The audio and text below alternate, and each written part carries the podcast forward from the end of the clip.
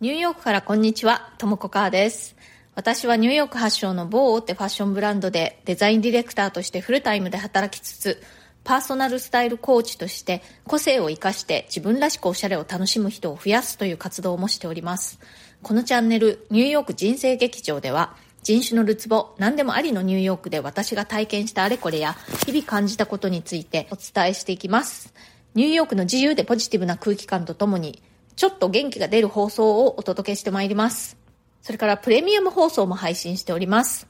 週に1、2回、通常放送よりももっとプライベートな距離感で、ニューヨークで暮らす私の本音や、過去や現在の失敗談、試行錯誤中の事柄、ニューヨークファッション業界の裏話などについてお話ししています。お申し込みはボイシーのウェブサイトからの方がアプリからよりも金額的に断然お得になっておりますので、ぜひウェブサイトの方からお申し込みください。それでは今日もよろしくお願いします。はい、今日はみんなの時間管理術というハッシュタグでお話ししたいと思います。私はニューヨークのファッション業界で働いているんですけれども、立場的には、その、ファッション企業に勤める会社員という感じなんですね。その、ファッション企業の中の中間管理職っていう感じです。で私の専門分野というのは、テキスタイルプリントのデザイン、えーおよびグラフィックのデザインという感じなんですけれども、チームで仕事をしていて、で、常にね、あの、プロジェクトを大量に抱えています。で、まあ、あの、それぞれのプロジェクトにデッドラインっていうのがあるんですけれども、それが本当に1個や2個じゃなくてね、何個も何十個も同時にあるので、そこの、その交通整理というか、えープライオリティ付けというのが非常に重要になってきます。すいません、今、外、すごいうるさかったですね。救急車かな？こんな風にね、時々外の雑音なんかが入っちゃったりすることもありますけれども、まあ、あの、ニューヨークの街の音ということで、合わせてお楽しみいただけたら幸いです。で、デザインのプロジェクトを、そうやって常にこう複数大量に抱えて、それをこう回している感じなんですけれども、まあ、あの、そのデッドラインとね、どのくらいのその大きさのプロジェクトか、どのくらい時間がかかりそうかっていうのを考えながら、まあ、プライオリティ付けをして、いくつかの仕事をこう同時に進行ささせるわけなんですけれども、それがね、どうにもこうにも、もう、あの、無理っていう時があるんですね。まあ、結構しょっちゅうあるんですね。これデッドラインいつなんですかって聞いたら、あの、2週間前とかね、2週間後じゃなくて2週間前ですよ。で、まあ、そういうのがね、なんか、いくつも重なったりするんですよ。なんで今言うんだっていう感じなんですけれども、で、そういう時に、それをね、すべて、じゃあ分かった、ASAP、なるはやでってやろうとすると、まあもう本当にね、寝る間も惜しんでというかね、あの、長時間労働をすることで無理やりカバーっていう感じになってしまうんですよね。で、それが本当にたまにだったら、そういうこともできるかもしれないんですけれども、結構本当にね、あの、頻繁なんですよ。だから、そういう力技的なやり方では、とても対応しきれないんですね。じゃあどうするかというと、それぞれのプロジェクトの目的と、なぜそのデッドラインがそうなの、その日というふうに設定されているのかということを調べます。そうすると、例えば、あの、誰かがね、その社内の誰かが、その社内のプレゼンテーション用のために、私のチームがデザインするプリントというものが必要だとかね。そういった場合には、実際にその、最終的に工場出しするような完璧な、あの、ファイルじゃなくても、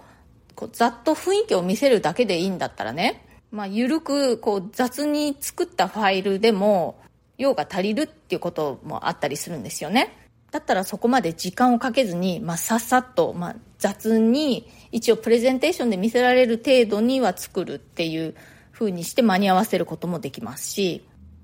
それから、まあ、例えば他には、バイヤーがサンプルを見に来ると。で、その日までにサンプルが仕上がってなくちゃいけないから、今、その工場出しをしなくちゃいけないんだとかね。じゃあでも、そう、バイヤーがサンプルを見に来るとき、まあ、買い付けに来るっていうことですよね。その日をずらすということは可能なのか。その可能性をちょっと聞いてみたりだとか、あとは、まあ、どうしてもその日にバイヤーがやっぱり来てしまうということであれば、本当にその、あの、リアルのサンプルがないとダメなのかどうか、3D のね、バーチャルで見せることで、その用途を果たせたりとか、そういうことはできないものかどうか、そんな感じで、プロジェクトの本当の目的っていうのは何なのか、そしてそれを別のもっと時間が短縮できるやり方で代用したりすることが可能かどうか、そんな感じでどうやったらその目的を果たすことができるかっていうのをね、あの柔軟に考えていきます。で、まあこれは本当に私一人がね、考えて答えが出せるものでもないので、社内でミーティングをして、このプロジェクトね、普通にやったら、そのデッドラインに絶対にもう間に合わないと。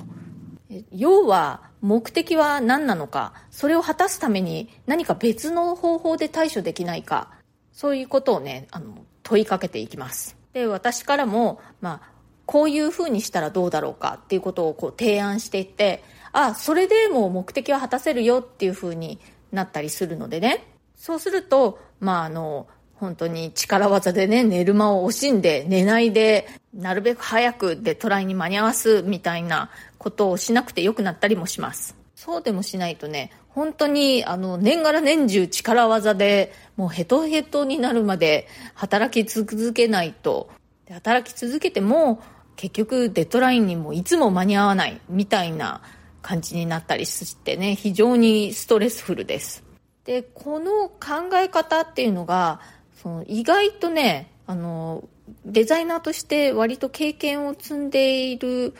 人でも、あんまりできなかったりするんですよね。デザイナーとしてまあまあこう経験を積んでくると、それだけ技術も上がってね、早くプロジェクトを回せるようになったりするので、そうするとこう、もう、無理なデッドラインというのがあっても、本当に力技でね、ちょっと無理して、もう超特急でガーッと仕上げて、なんとか、あの、デッドラインに間に合わすみたいなことをやったりしますね。そうするとでも、あの、本当にね、たまにだったらいいんですけれども、常にそういう感じでやっていると、本当にもうあの、サステナブルじゃない働き方というのか、もう非常に疲れます。で、もっとね、新人とか経験の浅いデザイナーの場合は、もうそういう無理な状況においてはもうパニック。本当に徹夜してしまって、で、それでも間に合わなくて泣くとかそういうことになってしまったりします。なので、私は自分のチームにはそういうね、無理なデッドラインというのがあった時に、そのデッドライン、そのプロジェクトの本当の目的っていうのは何なのか、それでデッドラインを動かすということは可能なのかどうか、または、その目的を達成するために何か別のアプローチっていうのができないかどうか、そういうことを必ず考えるようにって、あの、いつも言ってるんですね。考えて、で、あの、自分たちからもね、その仕事のパートナーに提案をするようにというふうに私はいつも言ってるんですね。そういうふうにしていかないとね、やっぱりね、力技で無理やり頑張るみたいなやり方では、長くはね、やっていけないんですね。みんなね、あの、私のチームにいるデザイナーたち、非常に真面目で仕事熱心な人が本当に多いです。で、それゆえにね、なんとか頑張って長時間労働して深夜まで働いて無理やり間に合わそうってするね、頑張っちゃう人が本当に多いんですよね。頑張るのは本当に素晴らしいんですけれども、やっぱりその、もっとうまいことね、効率化できないかっていうことを常に考えるようにというふうに私はいつもいつも自分のチームには言っています。はい、えー、またいただいているコメントありますのでそれにお返事していきたいと思います。今日が人生最後の日だと思って生きられない凡人の私はどう生きるべきかという回にコメントをいただきました。ようちゃんさん。すごいわかります。私の母も同じように人のために生きなさいと口癖のように言う人だったので、そうできていない自分がちっぽけに見えて、なんかモチベーションがなくなることが多々あります。ということで、お、ようちゃんさん、一緒ですね。いや、でもね、ここで私が思うことはね、二つあって、一つは、その、ようちゃんさんのお母様も、まあ、私の母と同じようにね、そう、人のために生きているんだというふうに感じることが、その、彼女自身のね、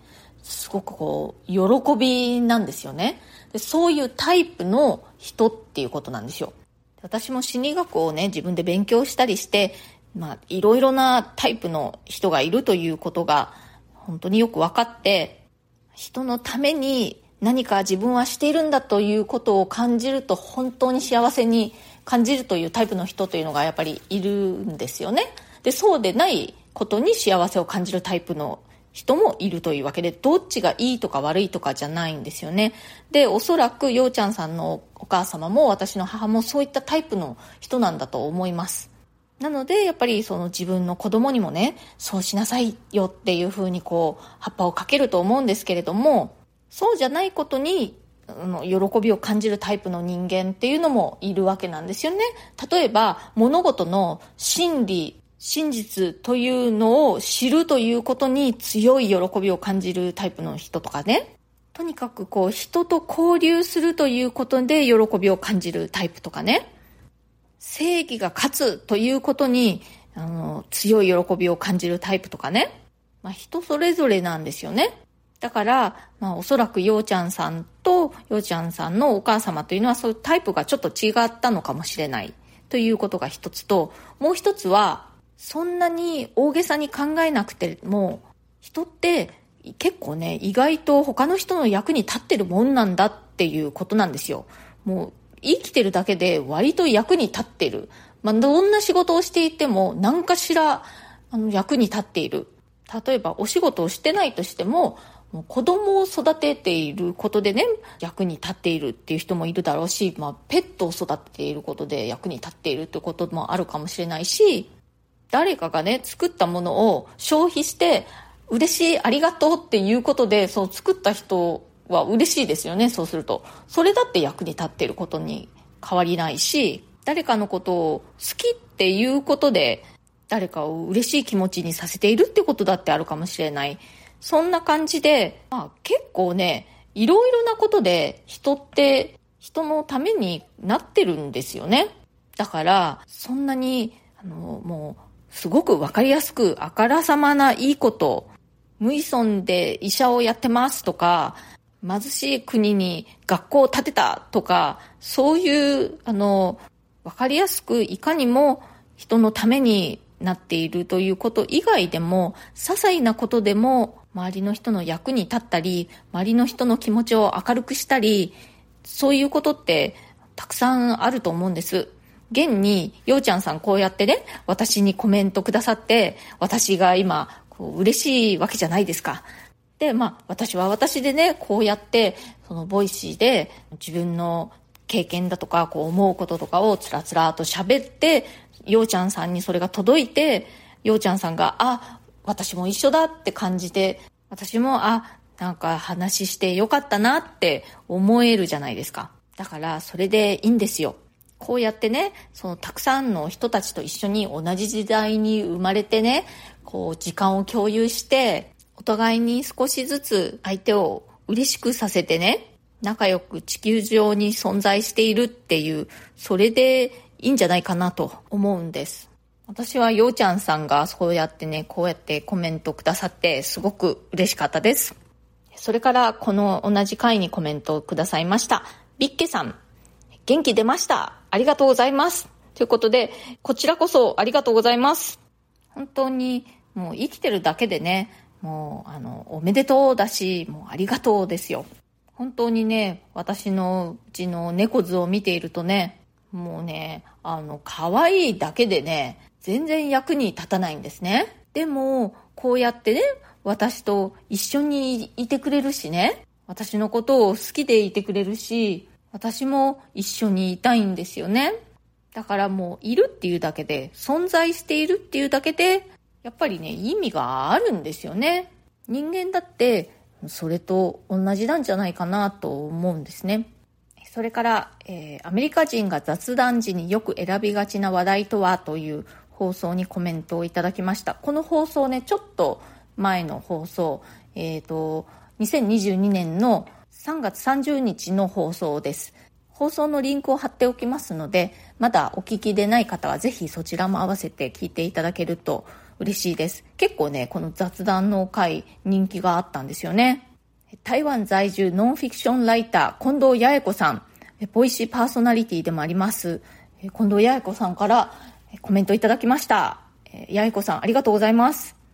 ともこさんこんにちは。先日はコメントありがとうございました。雑談のお話楽しく聞かせていただきました。台湾では見知らぬ人でも家賃や給与額まで聞かれるのが日常なので、かっこ最初の頃は慣れませんでしたが、今では何とも思わなくなっている自分が自分でも怖いです。週末の予定がプライベートだというお話に羨ましいと思ってしまいました。一括の新卒採用もその人の人生におけるタイミングが一度しかない採用のタイミングに合うのか疑問ですよね。またお話楽しみに聞かせていただきますということで、わあ、ありがとうございます。そう、あの、中国系の方って、そういうあのお金の話家賃だとかねお給料の話だとか結構平気で聞いてきたりしますよねあのアメリカに住んでいる中国系の方もねあのアメリカナイズされている方はそんなことをしないんですけれどもそうでない移民一世の方なんかは割と本当に何でもかんでも「ハマチ!」とか聞いてきますねあの人の持ち物とかね本当に家賃とか何でも「ハマチ!」って聞いてきて高いだの安いだのいろいろ言ってくるのでねちょっとあのびっくりしたりもするんですけれども悪気はないんですよね、まあ、そういうあのカルチャーということなんでしょうねで台湾は私はね一度だけあの台北に仕事で行ったことがあるんですけれどもとても楽しかったのでまたぜひ行きたいなってずっともう10年ぐらいね思っています。日本からね結構近いんですけれども私が日本に里帰りする時はもうそれだけでいっぱいいっぱいでバタバタなのでねそれ以上まああんまりどこにも行けないんですよね。でも台湾は本当にまた絶対に行ってみたいってね本当に思っています。近藤八重子さんありがとうございました。私の方こそ八重子さんの放送を楽しみにしております。今日は、えー、締め切りデッドラインというのは本当にデッドラインなのか無理なデッドラインにねパニックを起こしたり力ずくで対処してね消耗してしまったりするのではなくて、えー、別のアプローチの仕方ができないかどうか考えてみるといいんじゃないかなというお話をしました。これは私がデザインの仕事をする上でも常に考えていることで自分のチームにもいつも言っていることです。今日の放送が気に入ってくださったらチャンネルのフォローや SNS でのシェアなどもしてくださるととっても嬉しいです。それからプレミアム放送の方もぜひ一緒に聞いていただけるとよりニューヨークというところが身近に感じられたり私のことが分かっていただけたりするかなと思います。まあ、いつもね、できるだけ、こう、聞いた方がね、ちょっと元気になるような、ちょっと気が楽になるような、そういったお話ができたらいいなと思ってやっておりますので、ぜひ応援してくださったら嬉しいです。今日も最後まで聞いてくださってありがとうございました。それではまた次回、ともこかーでした。